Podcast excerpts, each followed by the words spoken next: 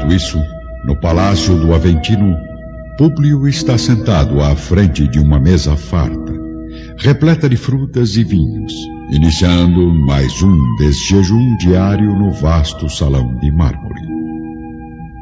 Fez por outra, um dos servos de confiança aproxima-se do senador, servindo novas taças de vinho e trocando frequentemente as bandejas de frutas da época. Servo, por acaso sabe onde está minha esposa? A senhora Lívia não passou a noite no palácio, senador Lentulus. O quê? Ela e a serva Ana partiram ontem à noitinha rumo à residência dos Severos, onde permanecem até agora.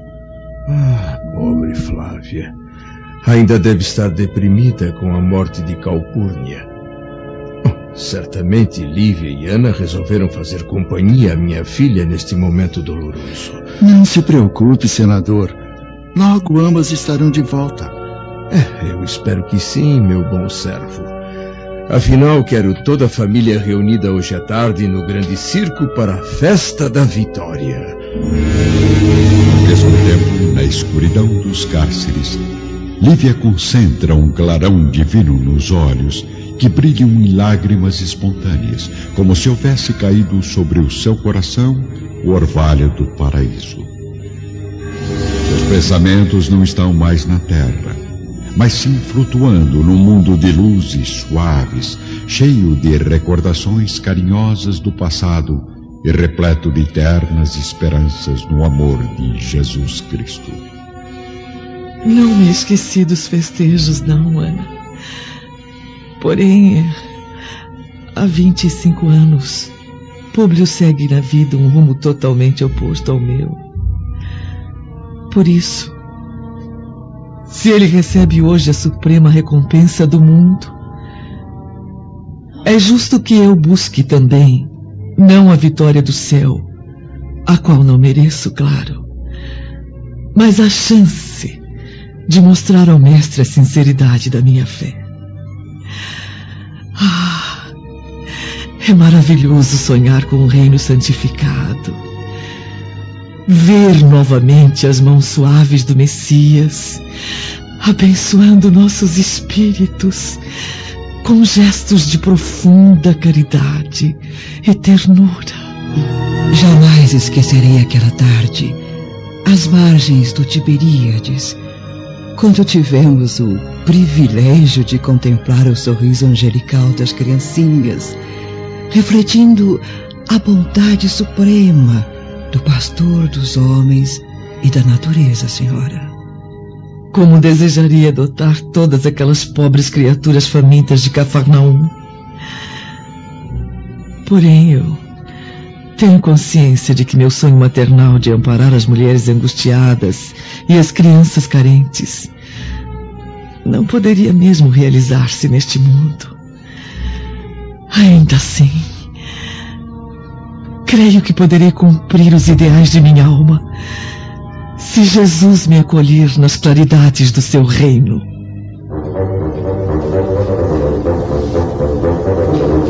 Minutos depois, na residência dos Severos, Plínio e Flávia passeiam de mãos dadas pelo vasto pomar sob o sol ameno da manhã.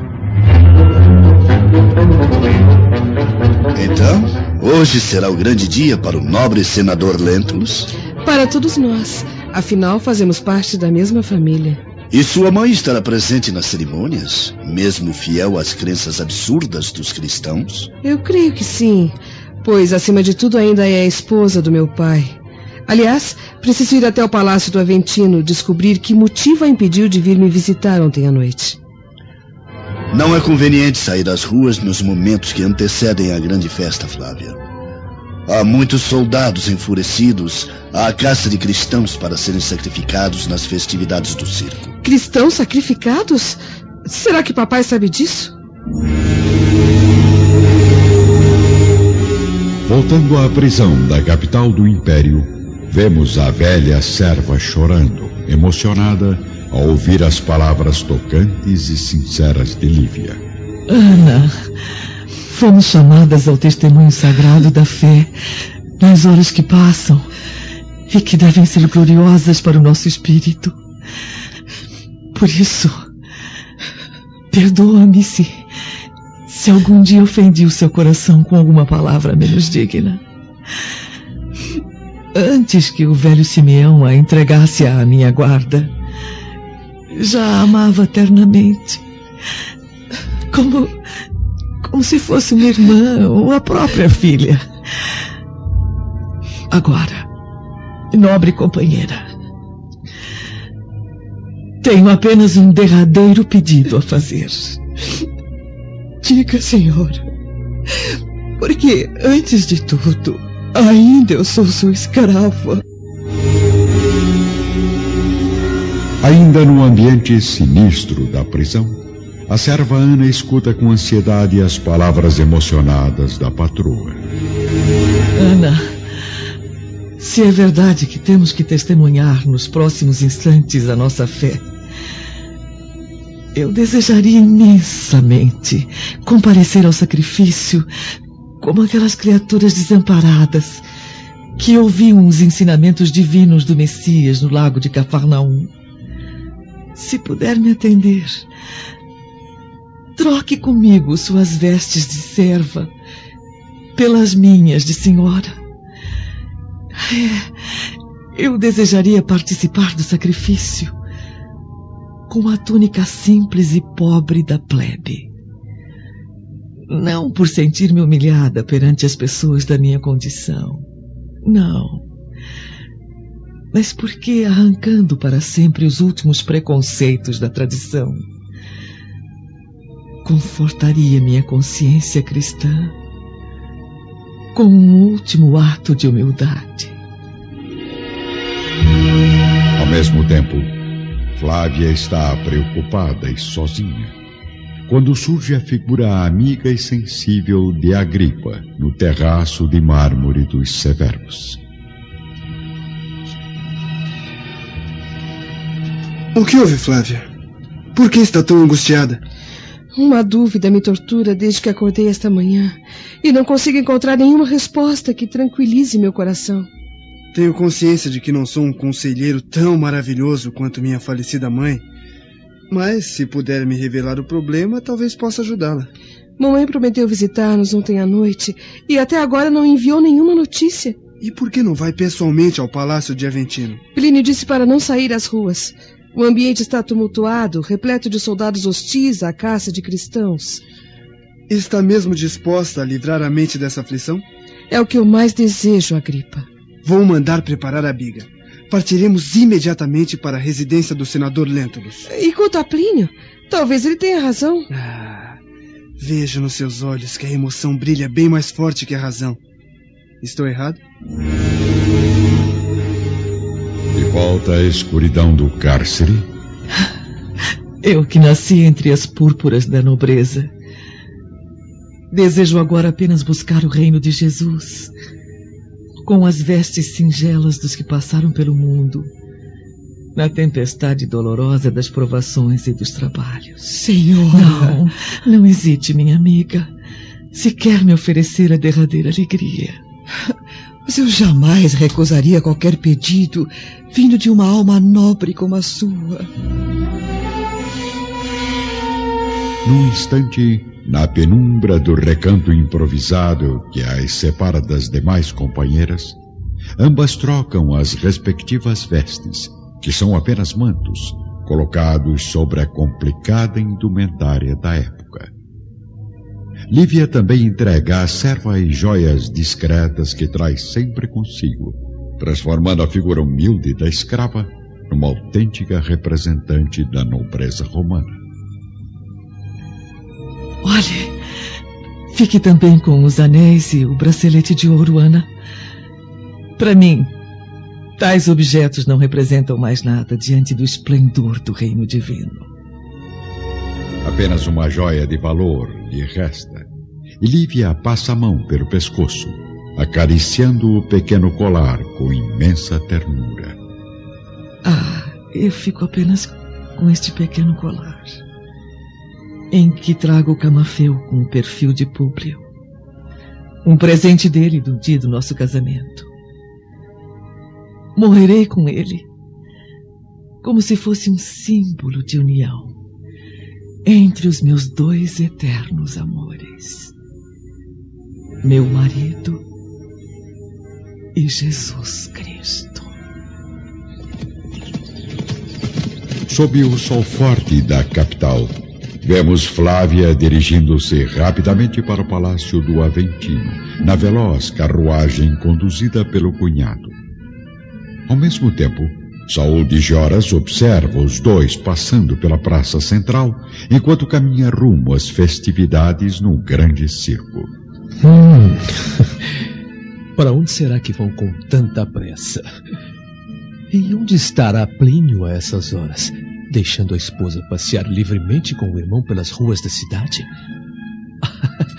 é claro, o marido infiel só pode estar em um único lugar. Falando sozinho, Saul? Uh, Aurélia, eu, eu, pensei que estivesse... Você enganou, judeu.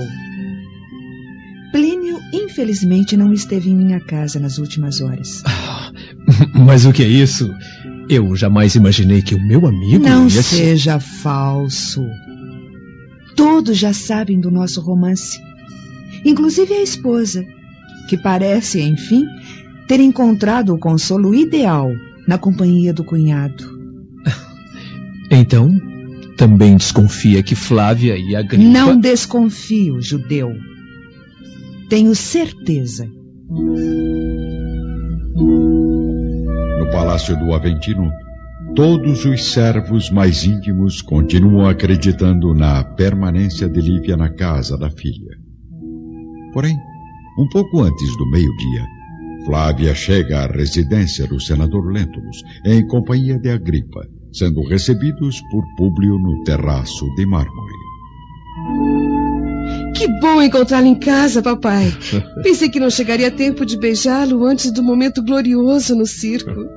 Boa tarde, minha querida. Boa tarde, Agripa. Boa tarde. Já estava mesmo de partida para o local das festividades, mas resolvi permanecer aqui por mais alguns minutos, pensando na melhor maneira de realizar a grande surpresa. Surpresa?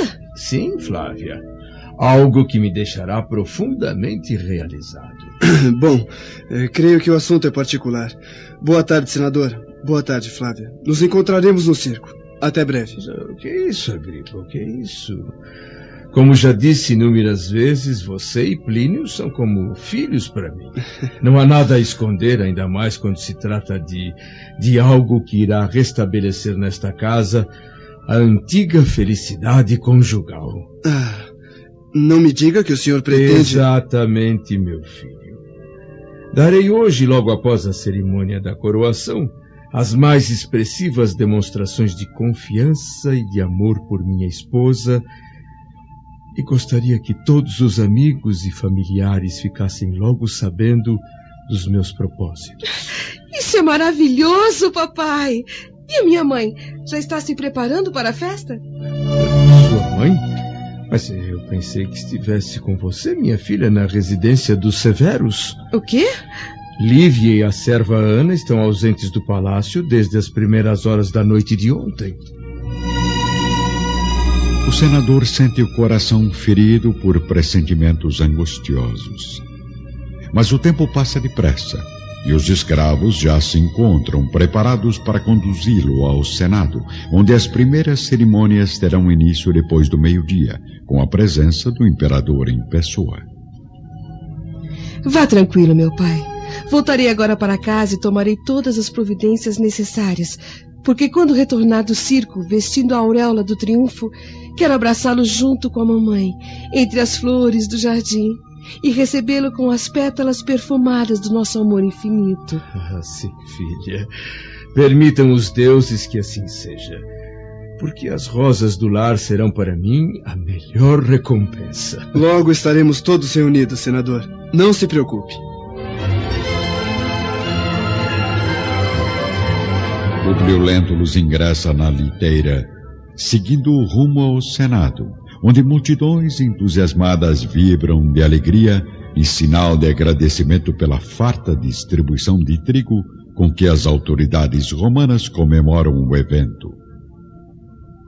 Em seguida, Juntamente com os demais senadores, Públio se dirige ao templo de Júpiter, onde os homenageados recebem das mãos de Nero a magnífica coroa de rosas, como prêmio pela vitória a serviço do Império Romano. Somente três horas depois, o enorme cortejo sai do templo em direção ao circo máximo. Na porta principal da gigantesca construção, escoltados por um grupo de soldados, encontramos Plínio e Saul contemplando a chegada dos senadores homenageados.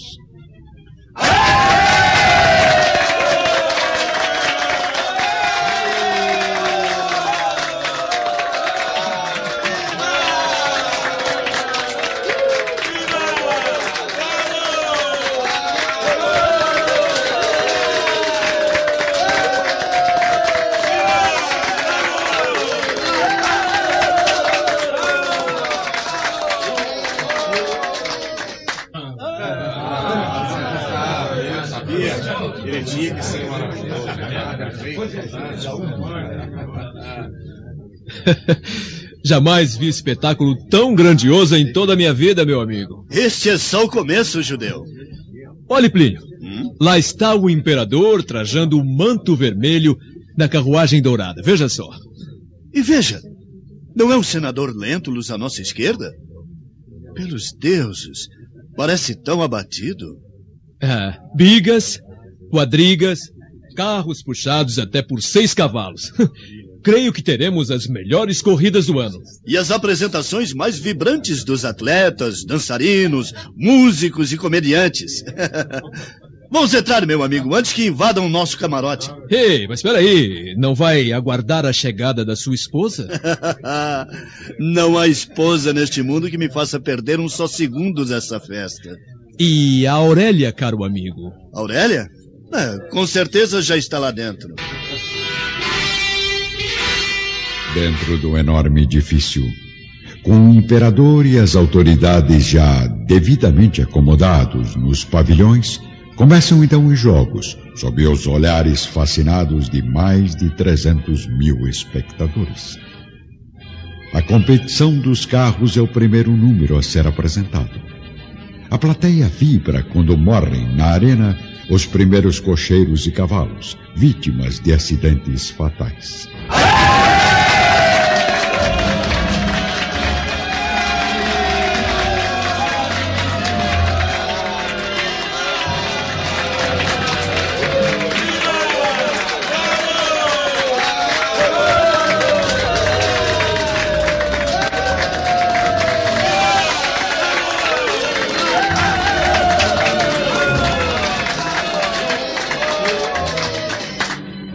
Outros jogos acontecem, alguns divertidos, outros terríveis. E logo após um espetáculo de danças exóticas coreografadas na arena, vemos o conselheiro predileto de Nero aproximar-se discretamente do imperador que sorri satisfeito com as atrações da festa. Chegou o instante, ó César, da grande surpresa desta tarde. Entrarão agora os cristãos na arena. Ao mesmo tempo, Cláudio Varros, o chefe da Guarda Imperial, caminha para a entrada dos cárceres, onde um dos seus auxiliares de confiança está de prontidão. Atum, providencie agora a entrada de todos os prisioneiros na arena. Ah, e quanto à senhora romana? De volta ao pavilhão do imperador. Sim, já foi dada a ordem para que fiquem em liberdade na arena os 20 leões africanos. Tão logo se apresentem em público os condenados. que bela homenagem aos senadores. Agora terei oportunidade de mostrar ao Senado que a lei é força e toda força deve estar comigo.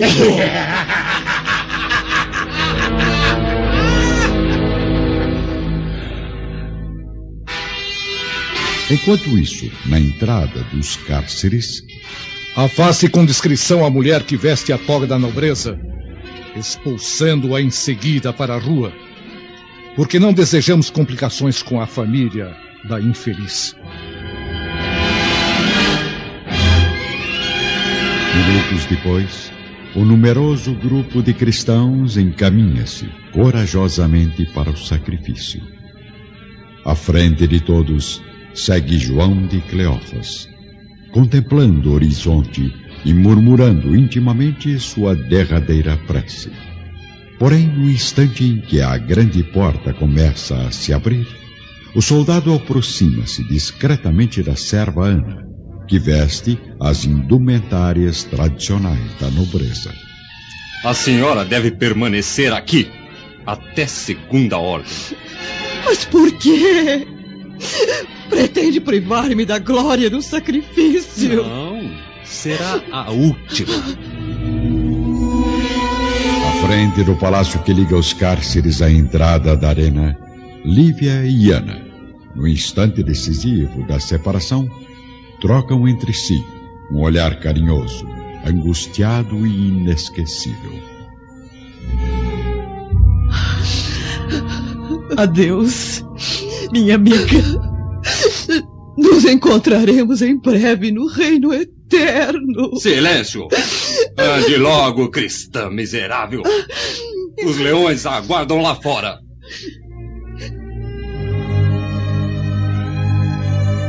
Porta sinistra está aberta e as armas ameaçadoras dos soldados obrigam os prisioneiros a ingressarem no campo dos sacrifícios.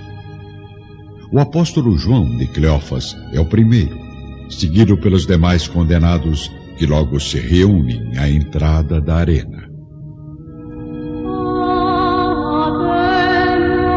Deus Pai Todo-Poderoso, sinto no fundo do coração que por trás das estátuas suntuosas e além das gargalhadas estridentes do imperador, existe uma legião de mensageiros celestes fortalecendo nossas energias espirituais no momento da morte.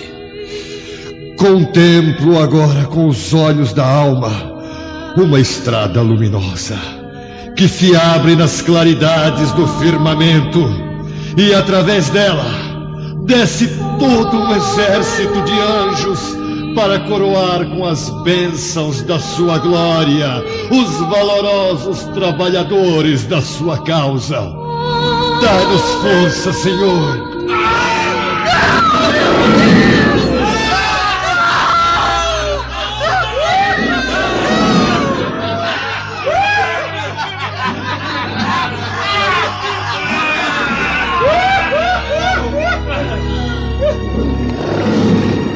Carrascos libertam os leões famintos para a espantosa cena de impiedade, pavor e sangue, mas nenhum dos cristãos desconhecidos, sacrificados na depravada festa de Nero, sente as torturas angustiantes da morte horrorosa.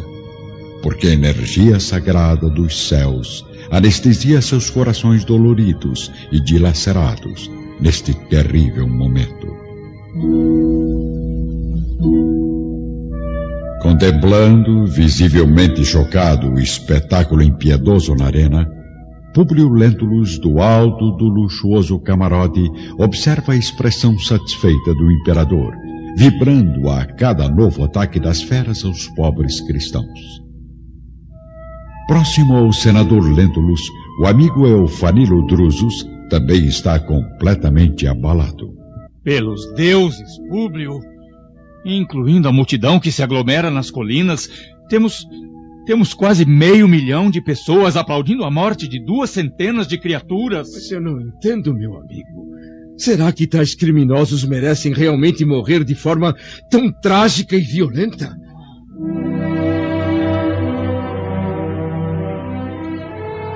Lá embaixo, ingressando na arena, Lívia ajoelha-se à frente do suntuoso pavilhão de Nero, onde procura enxergar o vulto do esposo pela última vez neste mundo.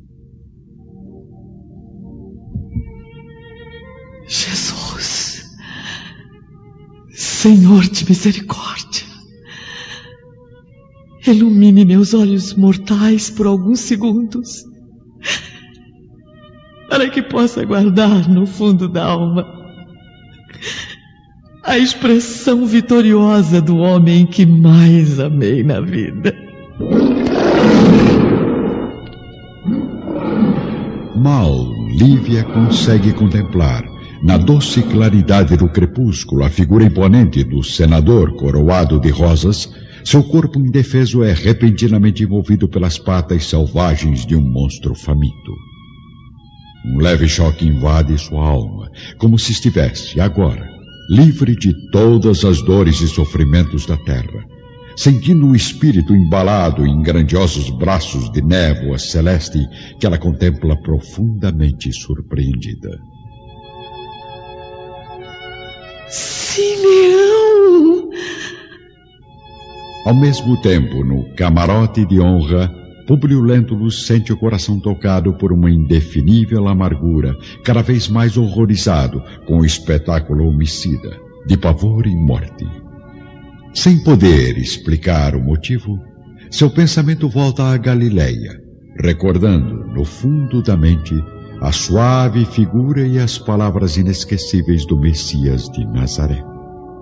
Todos os poderes do teu império são bem fracos e todas as tuas riquezas bem miseráveis. Cada vez mais comovido, Públio não consegue ocultar os sentimentos, dirigindo-se novamente ao senador Eufanilo Drusus.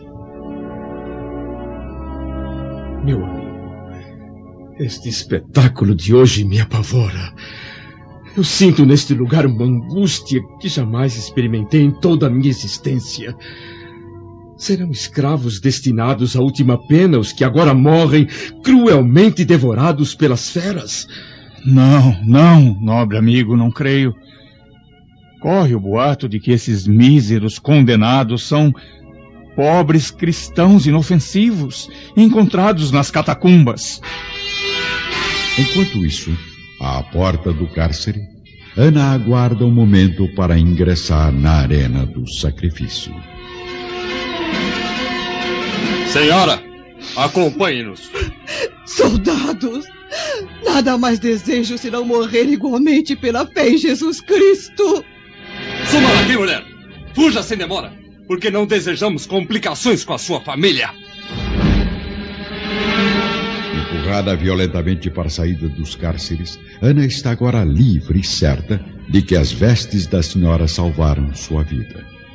Ouvindo ainda o rumor das numerosas vozes que se concentram em gritos aterrorizantes, aclamando a caçada sangrenta aos cristãos, a serva carrega no coração passo a passo o peso torturante do arrependimento e da angústia, caminhando aos prantos em direção ao palácio do Aventino.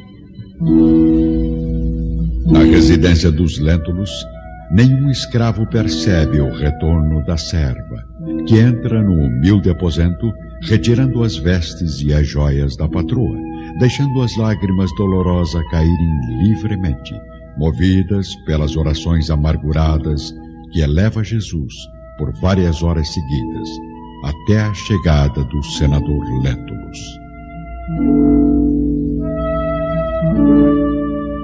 É quase noite, e as primeiras estrelas brilham no formoso céu romano.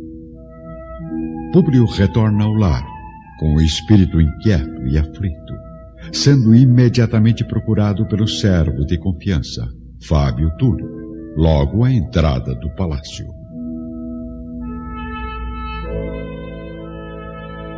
Senhor, sua filha mandou comunicar por um mensageiro que continua tomando as providências para receber notícias de senhora Lívia dentro do menor prazo possível. Obrigado, Fábio.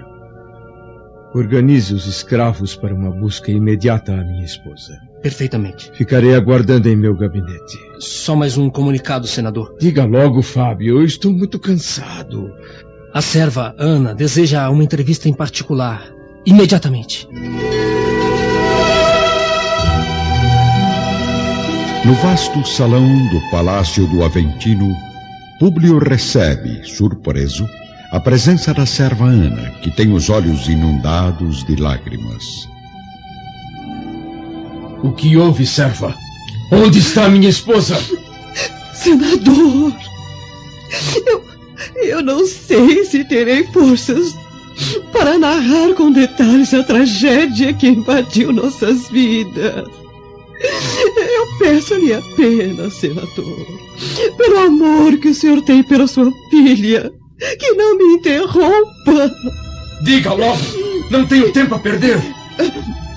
Ontem, logo às primeiras horas da noite, eu e a senhora Lívia partimos rumo às catacumbas a fim de assistirmos à palestra do apóstolo João de Cleófas. Porém, durante a assembleia. Ana prossegue expondo todos os fatos, narrando com a voz entrecortada por emoções rudes e penosas os trágicos acidentes das festividades no circo enquanto o senador tenta compreender as confidências dolorosas profundamente chocado. Enquanto isso, na residência dos Severos, vemos Flávia, aflita, em companhia de Plínio, Saul e Agripa, à espera de notícias sobre Lívia. Já são mais de dez horas e até agora nenhuma novidade. Eu preciso ir para a casa do meu pai. Tenha calma, Flávia. Certamente o senador Lentulus nem retornou à sua residência ainda, porque deve estar festejando com os amigos a homenagem que recebeu do imperador. E que homenagem, meus amigos! Eu jamais vi espetáculo tão envolvente e luxuoso como o dessa tarde. Só não apreciei o desfecho, com aquele terrível massacre de escravos. Escravos? Não me digam que ainda não sabem. De volta ao palácio do Aventino, a serva Ana chega ao fim do trágico depoimento, observada pelo olhar enlouquecido e atormentado de Públio. Sua víbora venenosa! Você matou minha mulher! O senador, a princípio, deseja eliminar a criada impiedosamente, tomado pela revolta do orgulho e da vaidade. No entanto, mesmo experimentando a dor mais angustiante de sua vida, Públio tem consciência de que, no fundo, a pobre serva não teve culpa da fatalidade. Ele parte em disparada rumo ao portão do palácio, sem nada responder à escrava. Ao mesmo tempo, na casa dos Severos. Cristãos! Fontes seguras me afirmaram que os miseráveis jogados às feras eram todos seguidores do profeta de Nazaré. Pelos deuses! Por que tamanha crueldade? Eles receberam o que mereciam. Foram sacrificados por difundir essa doutrina absurda. Centenas de homens e mulheres mortos para satisfazer os prazeres de Nero. E pelo que pude notar, haviam mais mulheres do que homens todos capturados numa mesma reunião secreta, realizada ontem à noite nas catacumbas. Ontem à noite?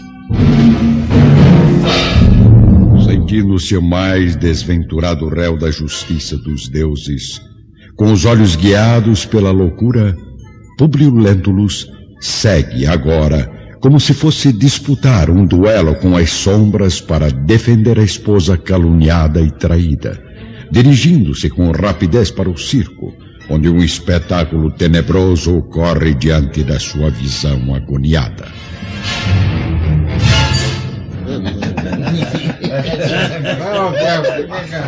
É, passe isso pra cá, eu vi primeiro. Mas eu fui mais rápido e agora ele é meu.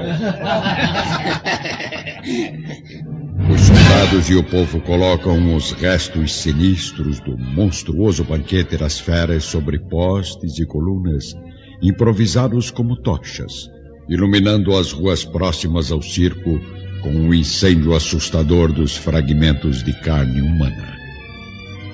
Publio Lentulus caminha, cambaleando de dor, como se fosse um louco, aproximando-se dos dois centuriões embriagados que lutam por um delicado objeto.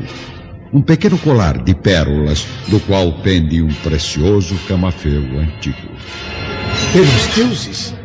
É o presente de núpcias que ofereci à minha esposa! O senador para diante dos soldados, que se recompõem imediatamente em atitude respeitosa. A quem pertence este objeto, guardião? Ilustríssimo senador, esta joia pertenceu a uma das mulheres condenadas às feras no espetáculo de hoje. Quanto quer pelo achado? É, eu comprei a de um companheiro por dois sestércios, mas... Blasfêmia!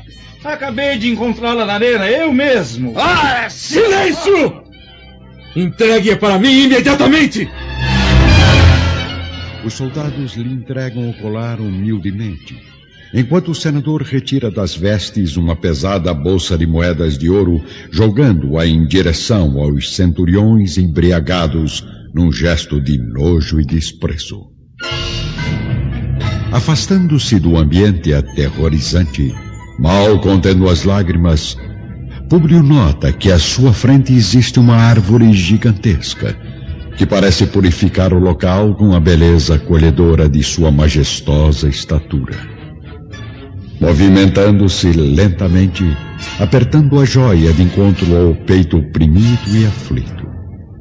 Ele repousa as costas no velho tronco, contemplando as estrelas, beijando encarecidamente o colar e chorando, como nunca havia feito em qualquer outra circunstância dolorosa da sua vida.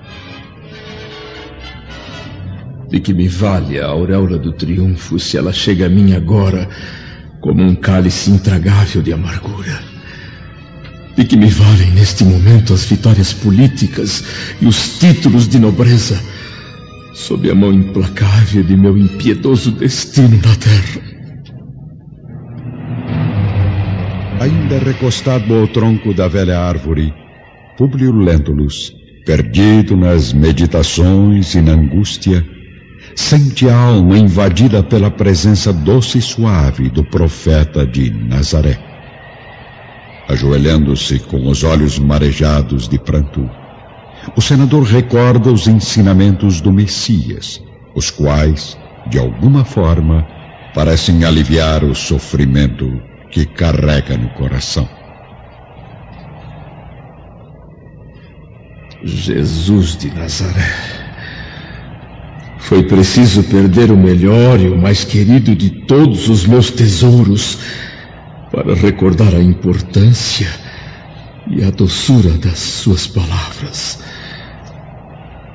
Não sei compreender a sua cruz e ainda não sei aceitar a sua humildade.